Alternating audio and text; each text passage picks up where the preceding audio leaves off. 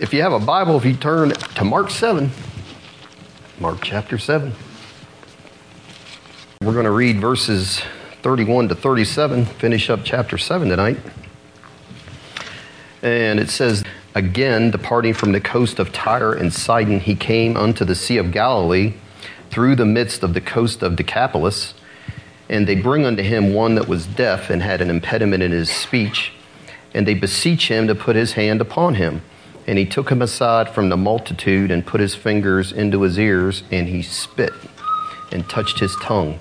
And looking up to heaven, he sighed and saith unto him, Ephphatha, that is, be opened.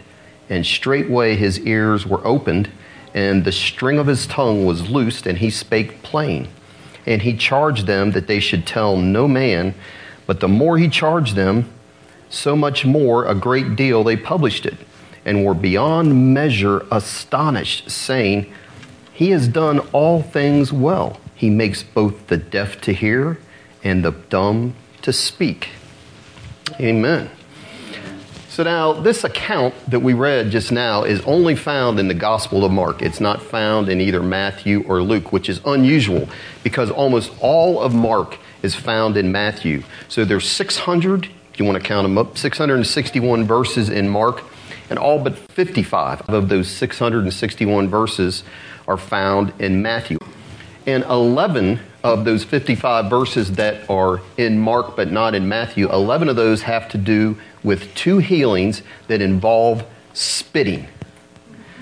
So, for some reason, that is something Matthew apparently did not want to have in his gospel, but it's in Mark's. And the funny thing is, I read a, a commentary on this, ran across this guy somehow an African Christian minister is actually very good. And he said for people in his culture in Africa, reading or hearing about Jesus using his spit wouldn't have been disturbing but encouraging to them. And I'll tell you why here in a little bit. So last week we looked at, just to give a little geographical context, we looked at the Syrophoenician woman and we commented that Jesus went from his ministry around the Sea of Galilee deep into the Gentile territory, right up into pagan territory, 25 miles up the coast to the Mediterranean coast is where he went to Tyre, and that's where modern Lebanon is today. So we said he probably went there to get alone, headed right into the land of Jezebel, though. That's where Tyre is. He went to get alone and probably instruct his disciples, but I also think there was another reason. And so Mark is telling us here what we're reading in beginning in verse 31 that he departed from the coast of Tyre, and it's telling us he also went through Sidon and then walked to the southeastern side of the Sea of Galilee where Decapolis is located. So I don't know how many people can see this. And uh, it's not really technically drawn perfectly to scale, but maybe this will just kind of help you visualize where he's gone. So he's here in Capernaum. He takes a route about like that, I guess, and he goes to Tyre. There's where he's got the Syrophoenician woman. This is the Mediterranean Sea, is where he's at here. He's right on the coast. And then we know he goes up to Sidon, and then he makes a route where he comes down this way and probably went up that way and clear over this way and all the way down this way to about right here, they're thinking and then eventually he's going to cross the Sea of Galilee again. So that all totaled was a minimum of 120 miles he walked. The significant thing is Decapolis, it's the area of 10 cities. Deca means 10. And all of these places he's gone are Gentile areas, largely Gentile. This part of the Sea of Galilee, it's where modern Jordan is. And that's where Lebanon would be up in there, modern Lebanon. But Everywhere he's gone, he's in Gentile territory, and that is significant, okay? So, he's going to heal that deaf man. He's going to be right down there near Gadara. He's not actually on the, the sea. So, what I want to do is, you know, I started off, I had three headings. I'll give you the three headings. I'm not going to make it to my third one, I can tell you right now, because we'll tie that into the next time, next week, Lord willing. But what I'd like to look at here is the urgent request, number one. We're going to look at that. And the second thing, we're going to look at the healing of this deaf man and the response to it. And the third thing is the spiritual significance. But we can talk about that next week. We got plenty to look at tonight. I always, I told Thomas, I said, you know, I look at these sections and I think, I don't know what I'm going to say, what all there is to say there, and then I have too much once you start digging into it. It's the way it usually works. But this urgent request is the first thing I want to look at here. And look in verse 32, and it says, And they bring unto him one that was deaf and had an impediment in his speech, and they beseech him to put his hand upon him. So they bring him and they beseech him. They, it says. Now, it's built into the verb that it's a plural people verb. It's one word, but it's telling us there's a group of people. We don't know how many. It doesn't tell us how many. It's just a group of people. It's probably a group of friends, relatives, you know, could be concerned neighbors. But whoever they are, it says they are beseeching Jesus. Beseeching is a word, it means to implore. Implore. It's a strong request. It means to beg earnestly. It's more than just, you know, coming up and I'd like to have, you know, two hamburgers and a french fries. It's more than that. Uh, they're begging him, they're beseeching him. This is something, it's a concern they have. They want him to take care of what they're bringing this man to them for. So they're concerned about the welfare of this man, desperately wanted to see him help, beseeching the Lord on his behalf. You know why they have to beseech him on his behalf? Because he can't say a word. That makes sense, doesn't it? He can't say a word. But what they're doing is what the centurion had to do for his sick servant that was lying there, racked with pain, is what it says. Came to Jesus, it said, beseeching him. He couldn't do that. Did it on his behalf.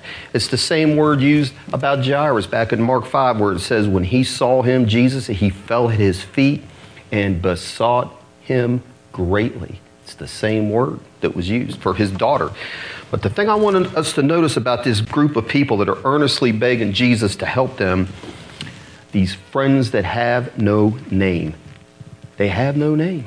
We don't know who this group is. No clue who they were.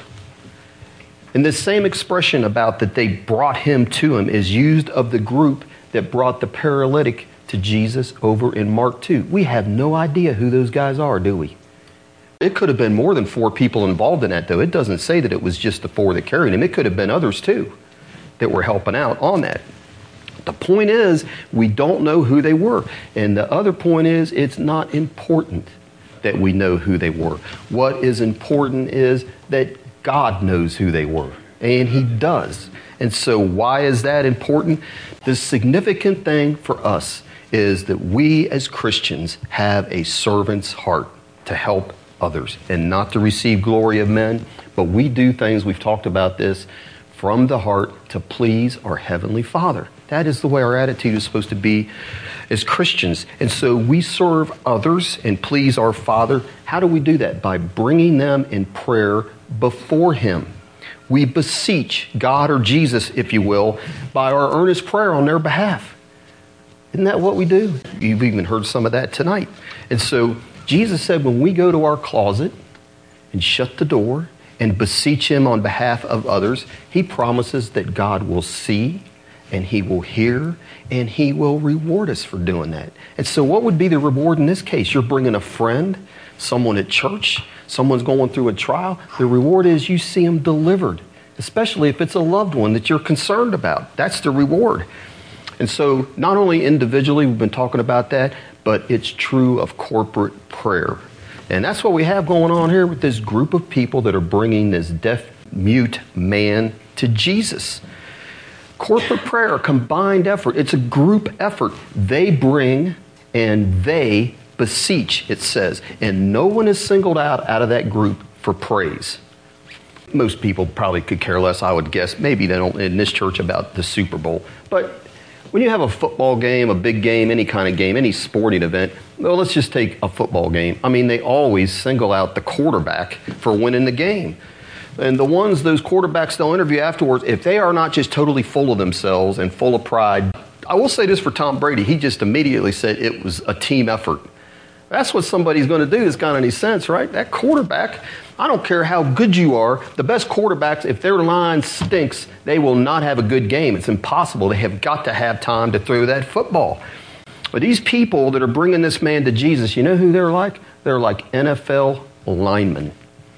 I'm going to ask can anybody in here name one lineman that plays for the Patriots who just won the Super Bowl?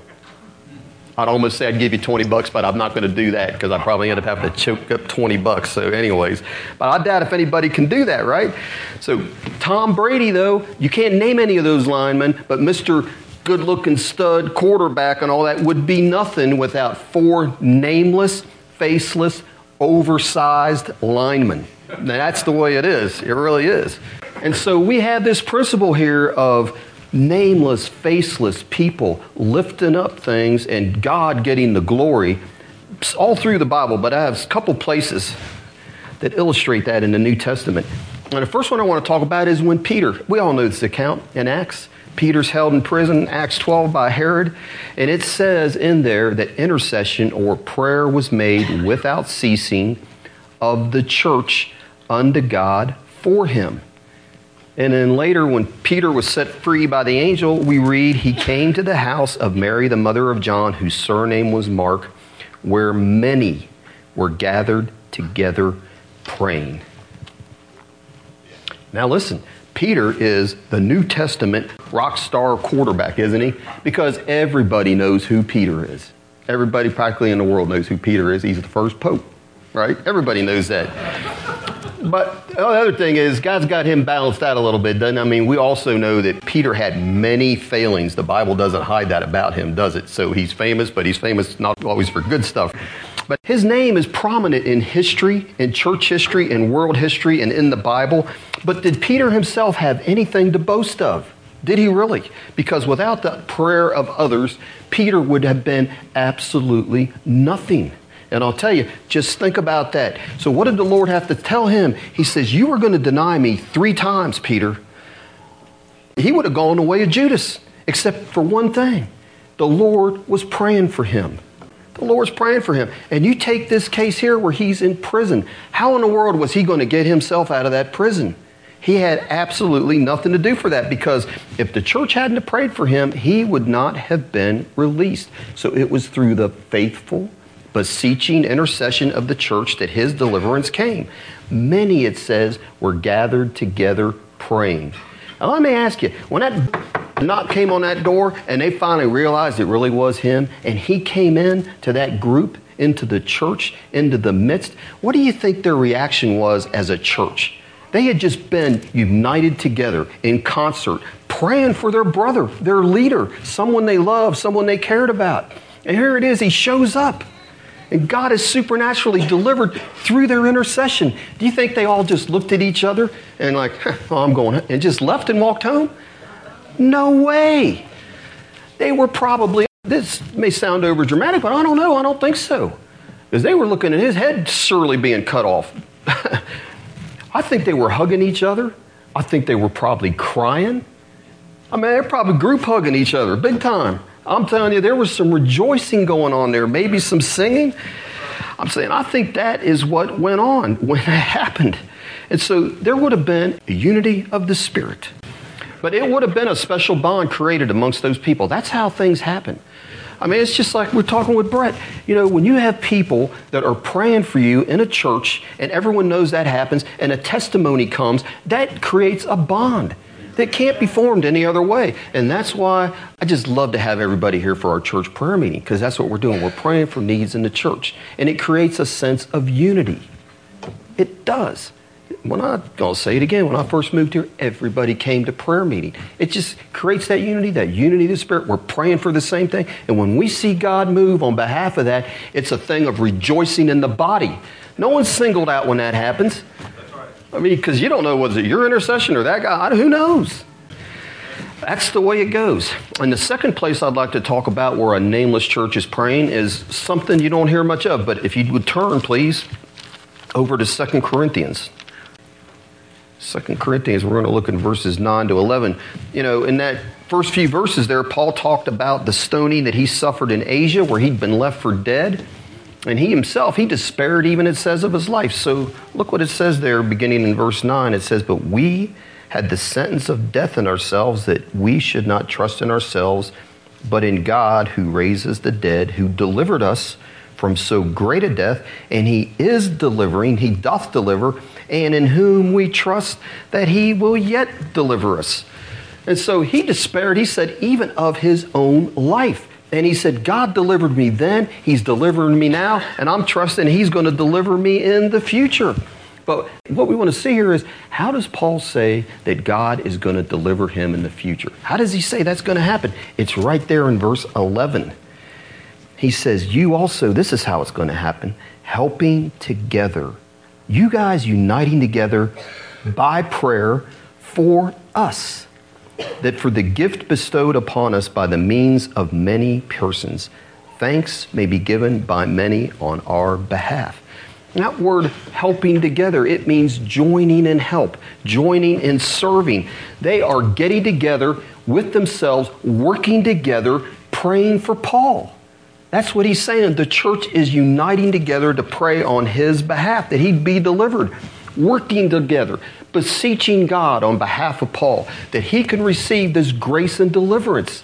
That's what it means. That word gift is the word for grace. And the grace in the gift is that he's delivered from death. He knows he didn't deserve that. We were talking last night too. Sometimes with your faith, you are hanging by your fingernails holding on to a promise of God, aren't you?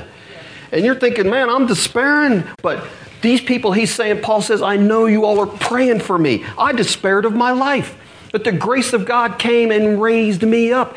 He's not acting like he's some kind of spiritual giant.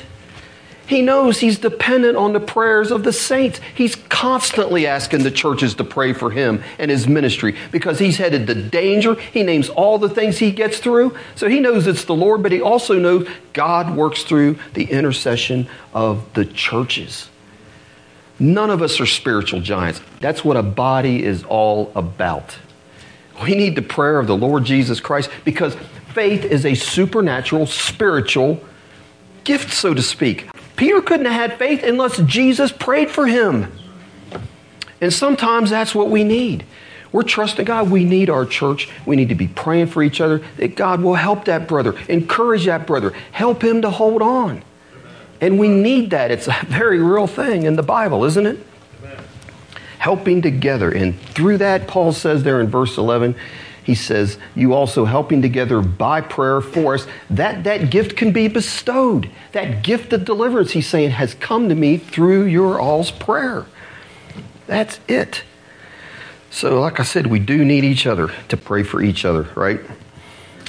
The thing is, too, I want to see here in that verse 11, I, this is significant in it to a degree, but it says there, you also helping together by prayer for us for the gift bestowed upon us, it says, by the means of many persons.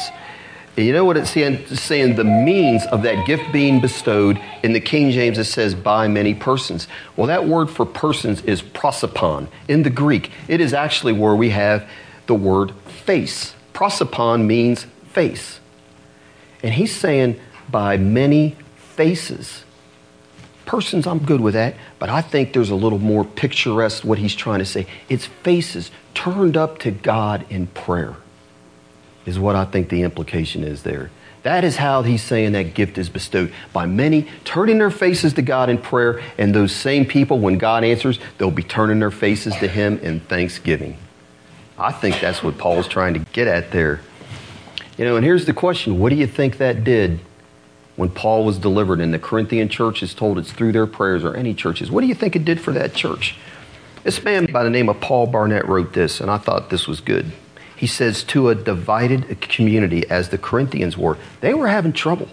Paul's telling them, You've got divisions there, you've got problems.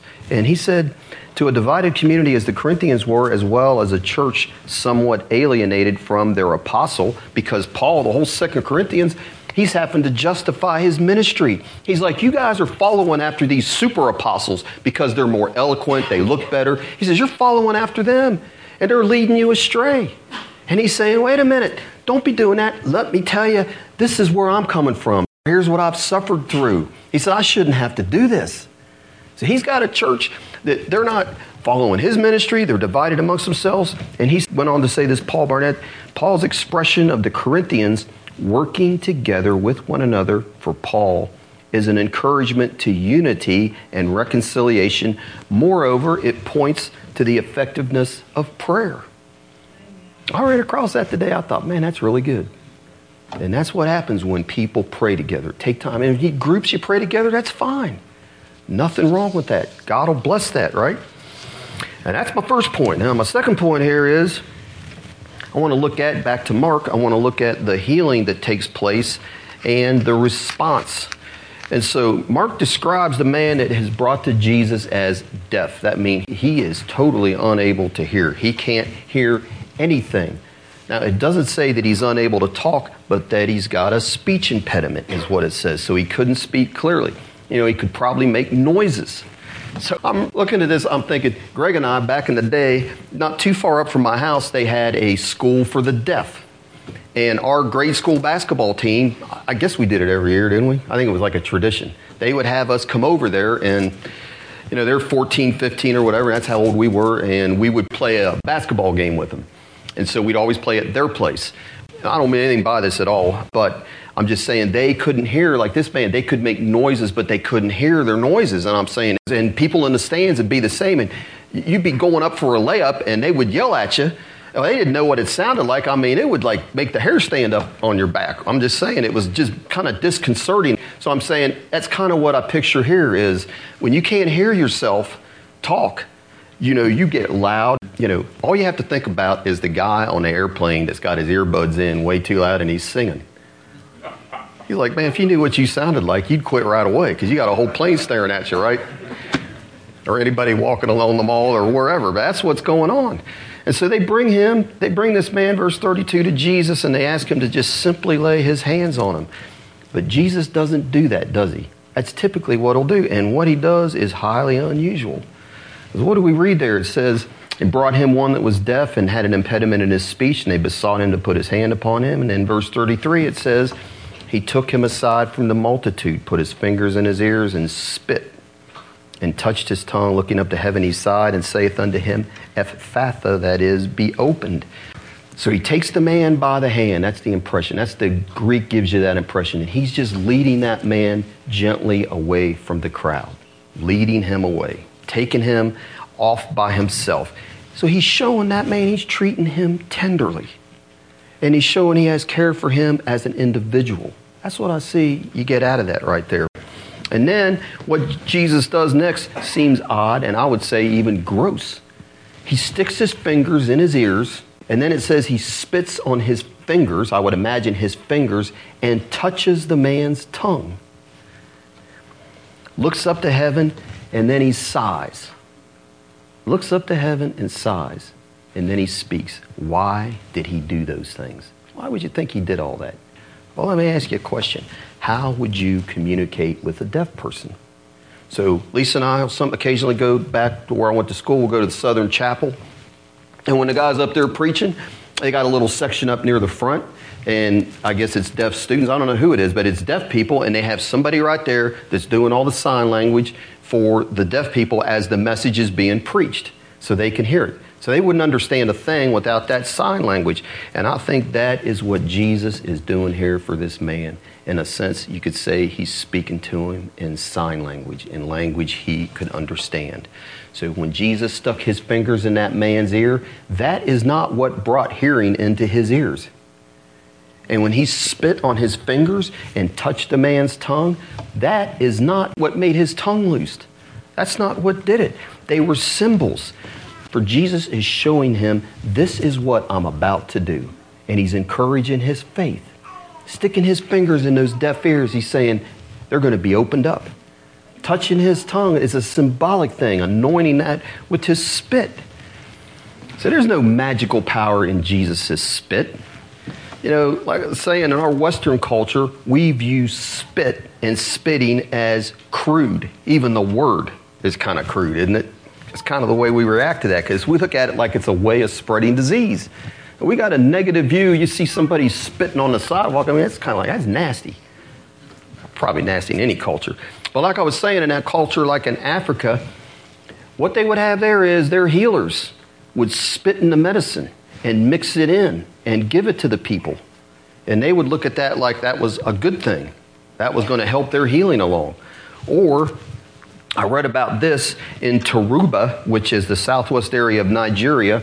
They've got a traditional cultural practice. So before a newly married daughter the last time she's going to leave the house on her wedding day, the dad will spit on her hands, lightly spit on her hands, and she rubs them on her face. That's the way his prayer is a blessing to her. Now, that doesn't make sense to us, but they do that three times, and it makes perfect sense to them.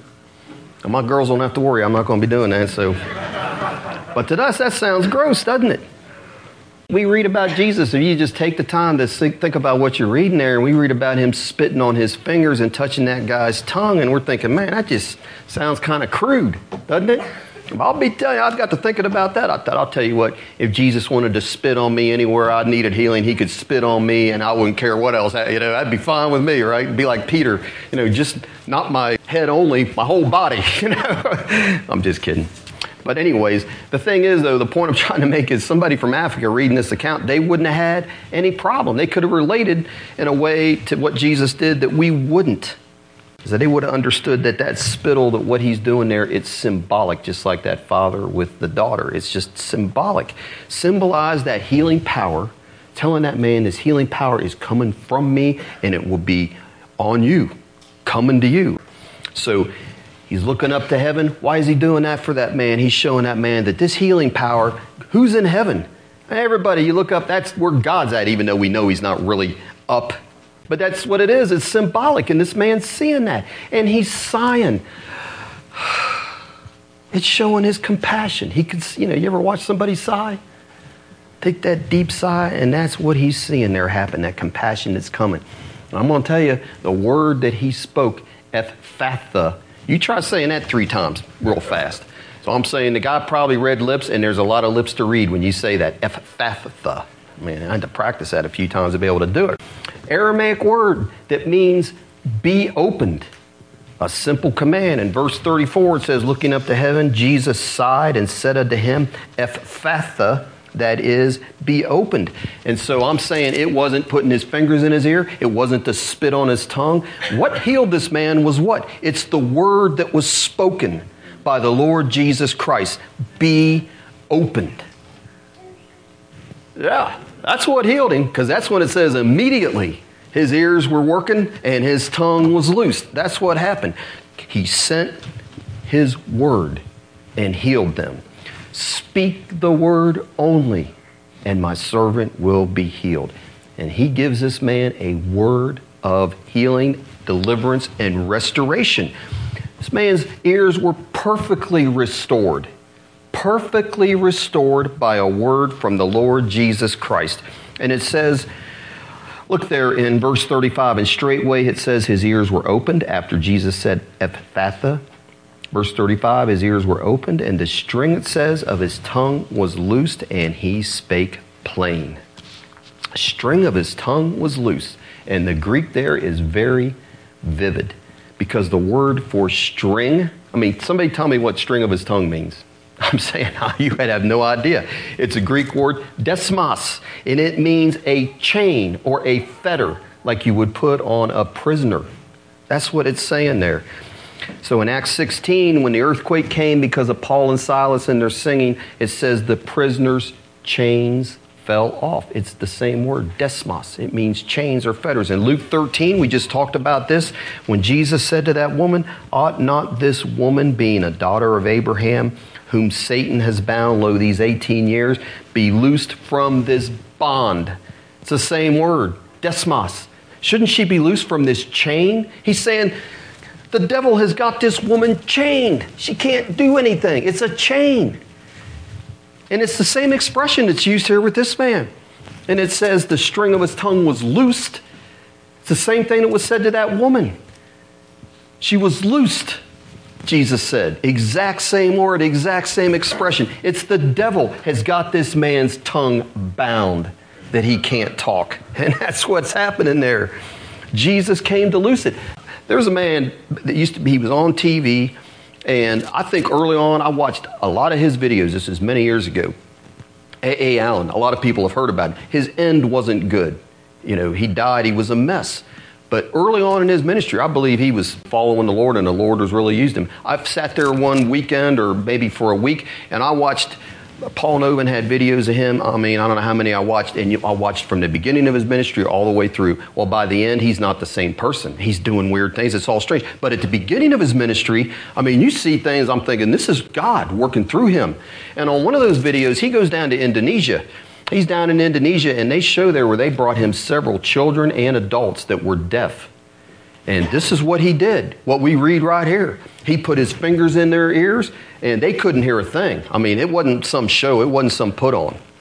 And they couldn't hear a thing. He put his fingers in their ear, and I don't remember exactly what he said. Pulled his fingers out and be healed in Jesus' name. Whatever he said, be loosed. Might have said that. I think some of them couldn't speak. It happened. And he would test them. And he, their parents would be right there. He said, Can this child hear? I can't hear a thing. I'm saying it works. I have no doubt. I've seen it happen. And that's what the coming of the kingdom of God is all about. It is loosing God's people from the chains of Satan's power. And that's what we're seeing here, physically and spiritually. That's what's going on. Full restoration. That's what this man needed, didn't he? His ears don't work, his tongue is bound. He needs to be restored. God didn't create him like that. Didn't want him to be that way. And if the kingdom of God comes, that's what it's all about. The Lord Jesus Christ to restore someone that was not made to be that way. And that's what the power of God has come to do.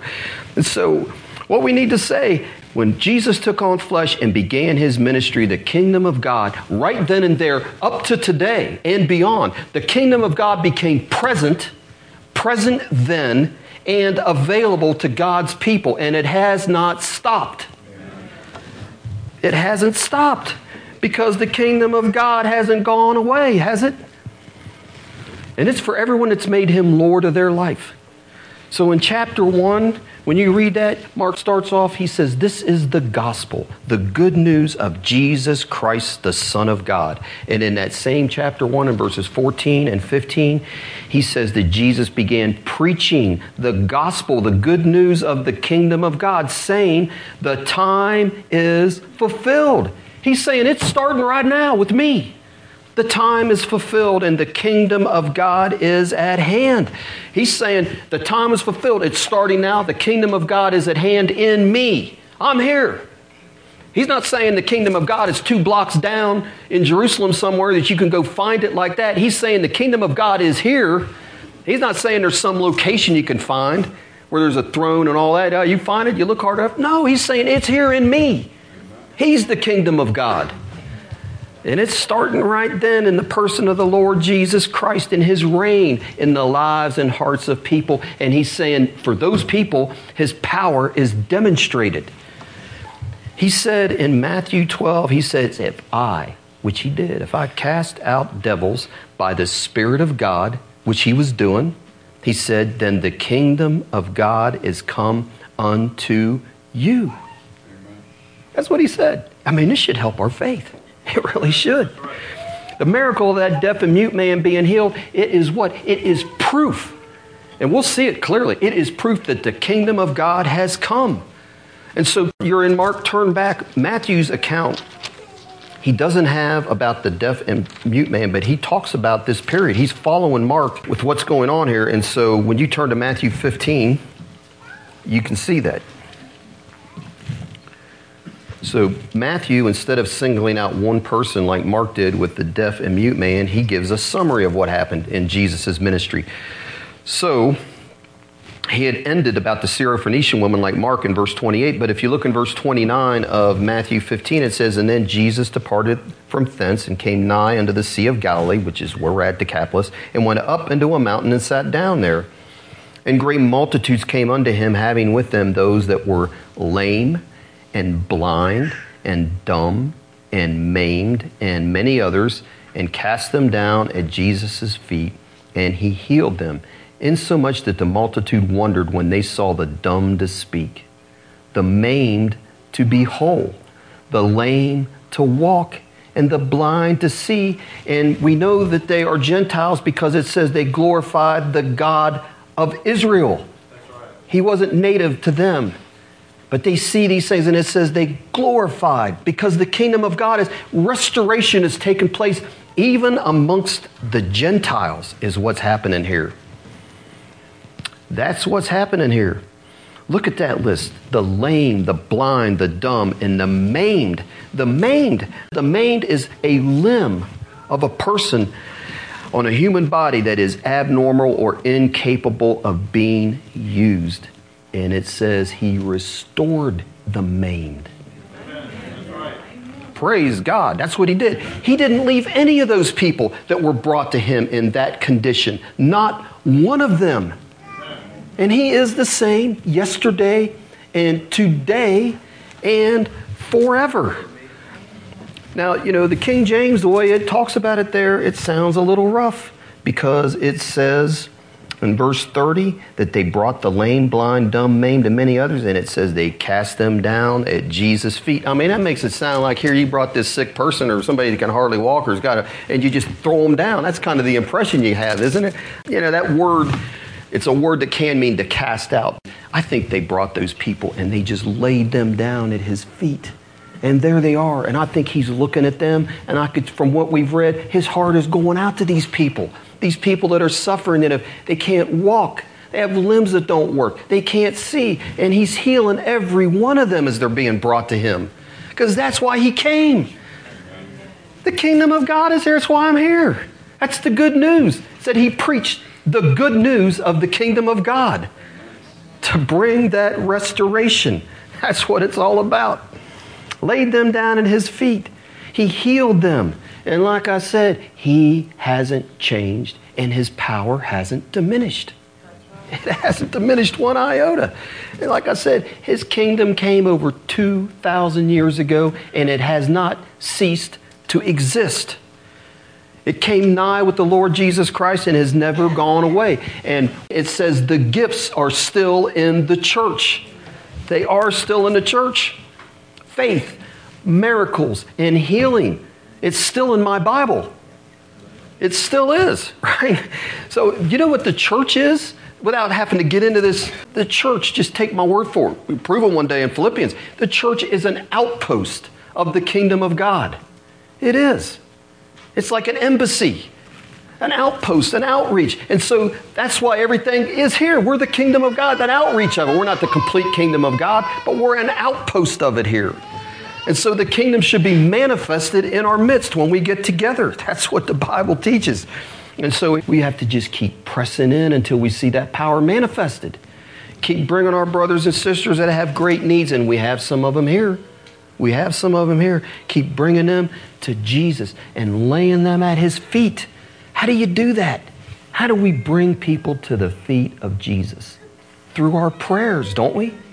That's how we do it. Beseeching Him on their behalf. That's what we're seeing here. That's what it's all about. So, back to Mark 7. Look at verse 32. It says this and they brought unto him one that was deaf and had an impediment in his speech, and they beseech him to put his hand upon him. And it says he had an impediment in his speech. That is one word, impediment in his speech, is one Greek word. Magilalan. Mogilalan. It's a hard one to say, and it's a rare word. It's the only place in the New Testament that that word is used. Mogilalan.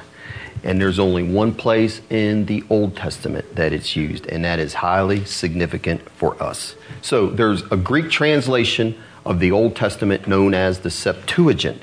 And this word appears one place in the Septuagint. If you would turn there, it's Isaiah 35. Turn to Isaiah 35, please. So, Isaiah 35 is a messianic prophecy. It's predicting the coming of the kingdom of God, the coming of the reign of the Messiah. And it comes after God has just declared his judgments on Edom, Egypt, Tyre, which is one of the areas we're talking about, Israel and Jerusalem. But what we have happening here, there's a major shift in Isaiah's prophecy beginning at verse 35. He's looking forward to the coming reign and restoration of the Messiah.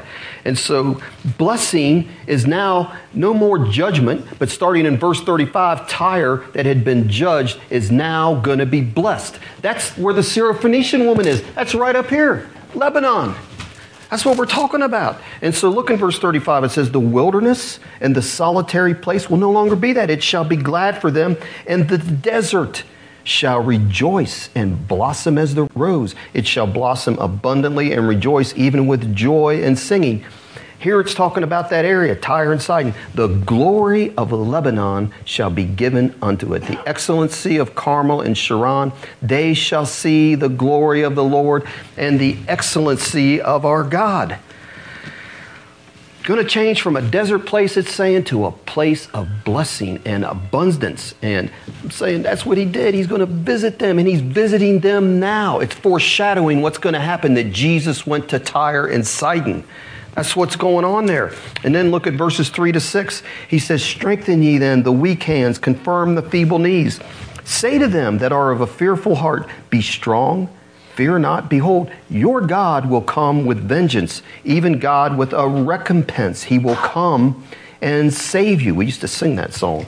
Verse 5. And what will happen when that happens? When he comes and saves you? Verse 5 The eyes of the blind shall be opened the ears of the deaf shall be unstopped. Then shall the lame man leap as an harp, and the tongue of the dumb sing. For in the wilderness shall waters break out, and streams in the desert. And so, where it says there in verse 6, the tongue of the dumb, that is the same word used for speech impediment.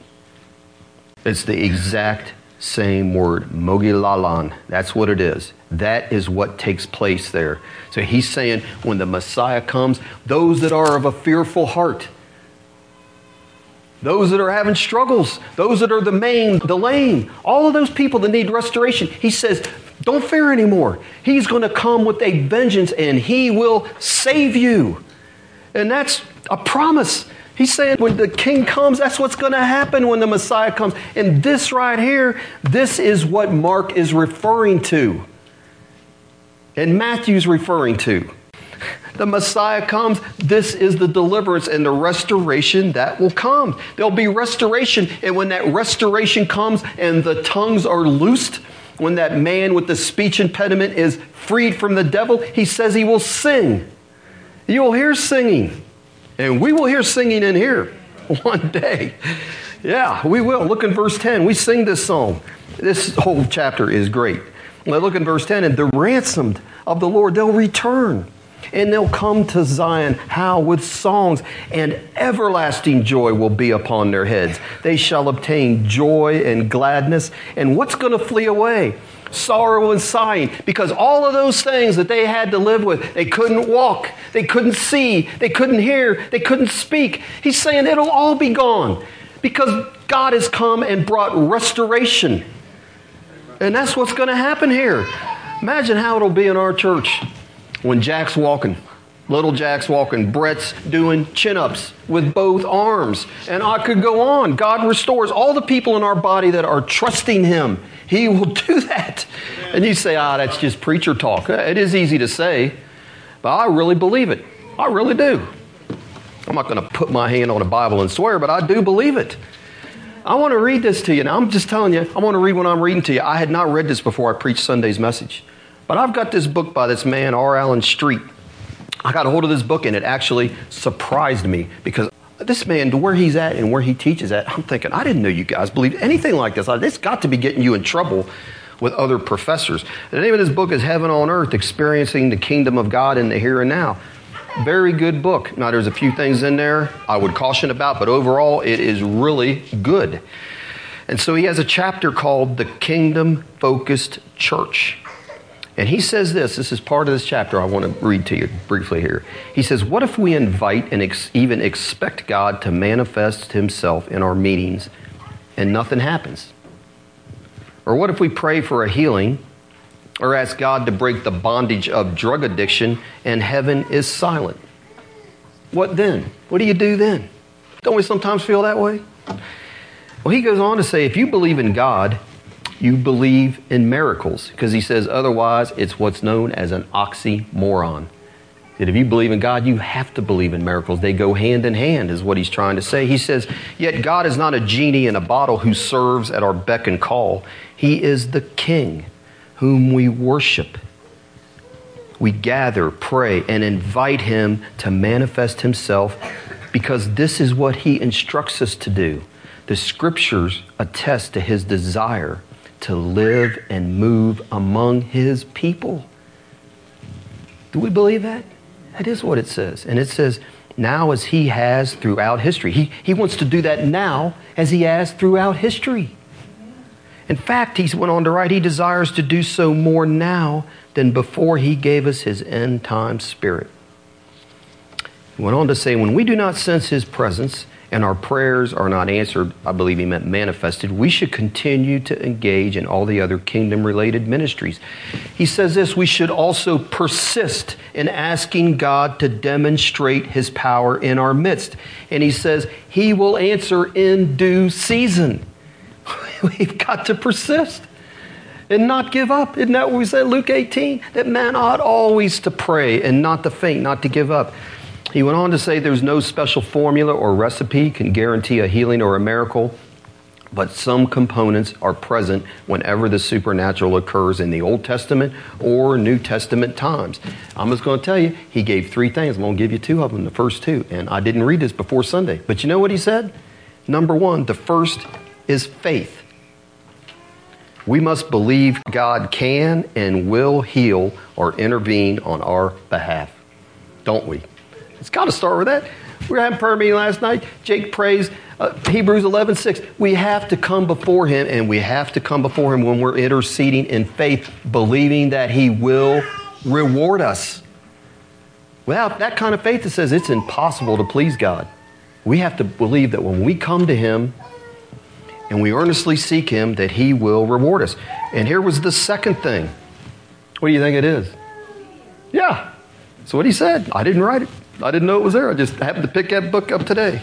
The second he says, we must be obedient. Obedience is a key to healing as well as other blessings under the old covenant, and it is just as relevant under the new covenant. And he went on to quote Isaiah 15 26. If you will diligently heed the voice of the Lord your God and do what is right in his sight and give ear to his commandments and keep all his statutes, I will put none of these diseases on you which I have brought on the Egyptians, for I am the Lord who heals you. He's pledged himself to do that. And I believe what Mr. Streett said. I believe that what he says is right, that God desires to live and move among his people now as he has throughout history. And he'll answer in due season if we pray and faint not. Back to Mark 7 looking at the last few verses here, 36 and 37. And that man spake plain, and it says in verse 36 Jesus charged them that they should tell no man, but the more he charged them, so much the more a great deal they published it. In verse 37, they were beyond measure astonished, saying, He has done all things well. He makes both the deaf to hear and the dumb to speak. So he tells those people, he charges them, he says, I don't want you telling anybody about what happened here. And it says the more he said that to them, the more they went around spreading it. the more they proclaimed it is what the word is. Published it means it's our word for preaching. They went around spreading it everywhere. Ask yourself, why did he ask them to be quiet about it? Why would he do that? You know why? Because he didn't want to be known as I'm just this miracle blessing Savior. He hadn't been to the cross yet. They didn't have the full message. So the message is He does want to restore, He does want to bless, He will do all of those things. But what is the other part of the message that they didn't have yet to preach when they shared?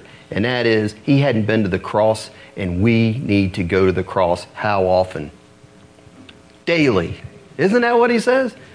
Part of the message that we preach when we preach the gospel is it's just not all love, joy, peace, and blessings. You're not preaching the gospel if you say that. You say, no, you need to forsake all. You need to be willing to take up your cross daily and follow him, or you cannot be his disciple. That has got to be our message. And so that's why he's saying he doesn't want it being spread. He does that several times in the Gospel of Mark. But look at verse 37. It says there that the people were astonished beyond measure. And Mark literally made up a word.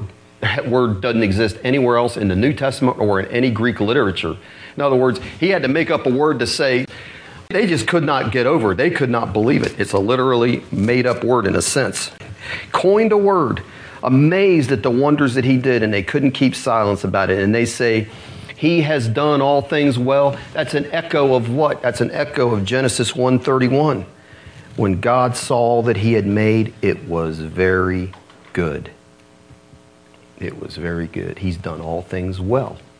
And who was the agent that spoke that word in creation? It was the Lord Jesus Christ. The triune God was there in creation. And they went on to say he makes both the deaf to hear and the dumb to speak. That's that reference again back to Isaiah 35. He's done all things well. He's restored the dumb and the deaf. And they're like, this is unbelievable what we're seeing here happen. But it is happening. And it can happen today. It really can. And so this is God's way of saying, I've made a pledge through what we're reading here in these last verse of Mark. I've made a pledge that my creation that was very good when I made it, and an enemy came in here and marred it and destroyed it and has ruined it and has made my creation miserable, he's saying, I pledge that it will be restored and delivered from the oppression of the devil. That's what he's saying. And it's going to begin, and it has begun with the appearance of the Messiah. He has come. It's there, it's available to us, isn't it? When Jesus said that in Luke 4, God has anointed me and said all of those things, and He said, Today this scripture has been fulfilled. The year of Jubilee, the year of restoration has come. It's just a matter of us pressing in and seeking God and trusting Him and get our lives obedient. And we'll see it happen. I'm telling you, we will. We will see it happen. Don't have to wait for the millennium, do we?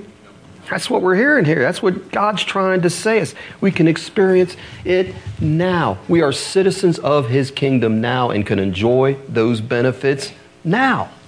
Amen. I'm just saying we just need to press in corporately in prayer, individually in prayer, determine that we are going to trust God and trust Him only, and that we're going to obey what He's given us to do. We're going to be faithful people to whatever He's given us to do, and we'll find out what the power of God looks like. We will. Amen. That's my message for tonight. Praise God. Thank you, Lord Jesus. And Father, I just ask, Lord, you'll burn it in our hearts, Lord, that we can see your power manifested in our midst. And I ask, Lord, also you'll press upon us in a hard way to get our lives straight with you, Lord, in these end times. We need to do that, that we'll be obedient people. And we can look to you, we'll experience your presence, your power, your deliverance, and your full restoration, Lord, and that we will have tongues that sing, that sing with joy. The redeemed of the Lord shall go forth with singing and everlasting joy will be upon our heads. And I thank you, Lord, that you will do that for us here at this church. And I thank you for it in Jesus' name. Amen.